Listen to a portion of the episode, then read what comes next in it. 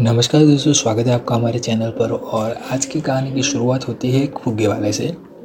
एक फुग्गे वाला जो फुग्गे बेचकर अपना जीवन चलाता है। उसके पास सभी रंग के फुग्गे हैं, जैसे कि लाल, पीला, नीला सहित बहुत सारे रंग के गुब्बारे वो रखता है। जब भी व्यापार धीमा होता, वो हीलियम से भरे एक गुब्बारे को हवा में छोड़ देता। और उस गुब्बारे को देख कर कई सारे बच्चे उसके पास गुब्बारा ख़रीदने के लिए आते और दिन भर इसी तरह से वो अपनी रोज़ी कमाता था। एक दिन उसके पास कुछ उसकी शर्ट खिंचता हुआ ऐसा महसूस हुआ।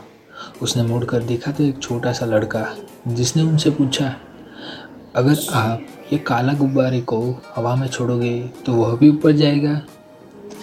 लड़के के सवाल को देख गुब्बारे वाला उसके साथ सहानुभूति से उसको उत्तर दिया, बेटा, यह गुब्बारे का रंग नहीं पता करता कि वो ऊपर जाएगा। यह वही है जो उसके अंदर है, यह ऊपर जाता है।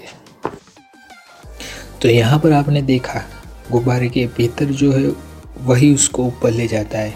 इसी तरह हमारी लाइफ में भी ऐसा ही होता है। हमारे अंदर क्या है, वही हमको ऊपर ले जाता है। अगर हम अच्छे हैं और अच्छी तरह से ही काम करते हैं तो हम इतने आगे बढ़ेंगे कि हमने सपने में भी नहीं सोचा होगा। इसी तरह हमारी लाइफ में भी हमारे अंदर जो है, हमारा दृष्टिकोण हम किस तरह से दुनिया को देखते हैं, उससे ही पता चलता है कि हम कैसे हैं और कितने अच्छे और कहाँ जाएँगे।